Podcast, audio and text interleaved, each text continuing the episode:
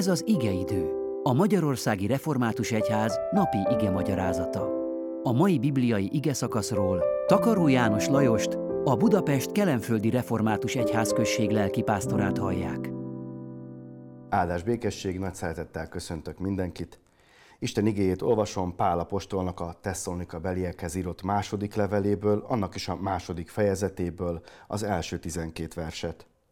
Ami pedig a mi Urunk Jézus Krisztus eljövetelét és a hozzá való gyülekezésünket illeti, arra kérünk titeket, testvéreim, hogy ne veszítsétek el egy hamar józanságotokat, és ne, méríts, ne rémítsen meg benneteket sem profécia, sem beszéd, sem nekünk tulajdonított levél, mintha az Úr napja már itt volna. Senki semmiféle módon ne vezessen félre titeket, mert az Úr napját megelőzi a hittől való elszakadás, amikor megjelenik a törvénytipló, a kárhozat fia ez majd ellene támad és fölébe emeli magát mindennek, amit Istennek vagy Szentnek mondanak, úgyhogy beül az Isten templomába is, azt állítva magáról, hogy ő Isten. Nem emlékeztek rá, hogy még amikor nálatok voltam, megmondtam nektek mindezt. És tudjátok, hogy, ami, hogy mi az, ami most még visszatartja, hogy csak a maga idejében jelenjék meg. A törvénytiprás titokban már folyik, csak hogy annak, aki azt most még visszatartja, el kell tűnnie az útból és akkor jelenik meg nyíltan a törvénytipró, akit az Úr Jézus meg fog ölni szájának leheletével, és meg fog semmisíteni eljövetelének fenségével. Mert ennek a törvénytiprónak az eljövetele a sátán munkája, a hazugság minden hatalmával, jelével és csodájával, és a gonoszság mindenféle csalásával azok számára, akik elvesznek, akik nem szerették az igazságot, hogy általa üdvözüljenek. Ezért szolgáltatja ki őket Isten a tévegés hatalmának, hogy higgyenek a hazugságnak, és ezáltal mindazok elvegyék ítéletüket, akik nem hittek az igazságnak, hanem a hamisságban gyönyörködtek.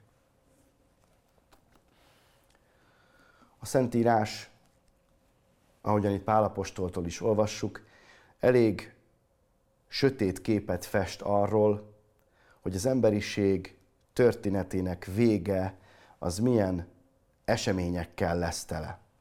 Sokan ma nagyon pozitívan állnak ahhoz, hogy, hogy haladunk. Haladunk morálisan, hogy egy szebb és egy jobb világot teremtsünk. Haladunk afelé is, hogy a technológiai fejlődésen keresztül elérjünk egészen izgalmas dolgokat, esetleg űrutazzunk, elmenjünk innen a Földről. Ezzel szemben megfogalmazódnak kritikus, félelemteljes hangok is, hogy ahogyan élünk, azzal tönkre fogjuk tenni a bolygónkat, és ehhez hasonlók.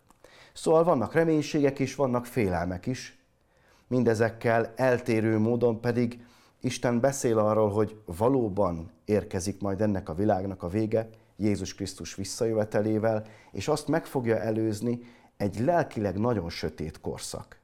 Egy olyan korszak, ahol a hatalmat az emberek egy olyan valakinek adják, akinek nem kéne. A Szentírás úgy beszél róla, hogy az Antikrisztusnak. Hogy olyan erők fognak uralomra jutni, amelyek az emberiségnek nem az életét akarják jobbá tenni, bár így fogják feltüntetni magukat. Hogy a hazugság, hogy a hitetés, hogy csodák eszközeivel, szemfényvesztés eszközeivel el fogják hitetni emberek nagy sokaságát, hogy milyen a jó élet, hogy minek kéne igazán megfelelni, hogy mivel töltsük el azt az időt, amit itt kaptunk. Az biztos, hogy ne azzal, hogy megtérünk, hogy Istent követjük, hogy a szavát keressük, és hogy azt próbáljuk megvalósítani. Isten pedig még egyszer és újra szól, hogy míg tart a kegyelmi idő, hogy az igazságot, amit ő mond, aminek hatalma van lerombolni a körénk felépített hazugságokat, nem valódi világot, azt fogadjuk el. Még ha ez az igazság, ez szembenézést is igényel saját magunkkal. Mert az Isten igazsága az, hogy az ember a bűn rabságában vesztegel. Hogy nem vagyunk úgy jók, ahogy vagyunk. Hogy az életünkben szükség lenne a bűnbánatra, az Istennek való meghódolásra, hogy a vele való kapcsolatnak rendeződnie kell, hogy szükség van a megbékélésre. Isten erre hív minket ma is, hogy ne az a sors várjon ránk, amiről azt mondta, ítélet. Amen.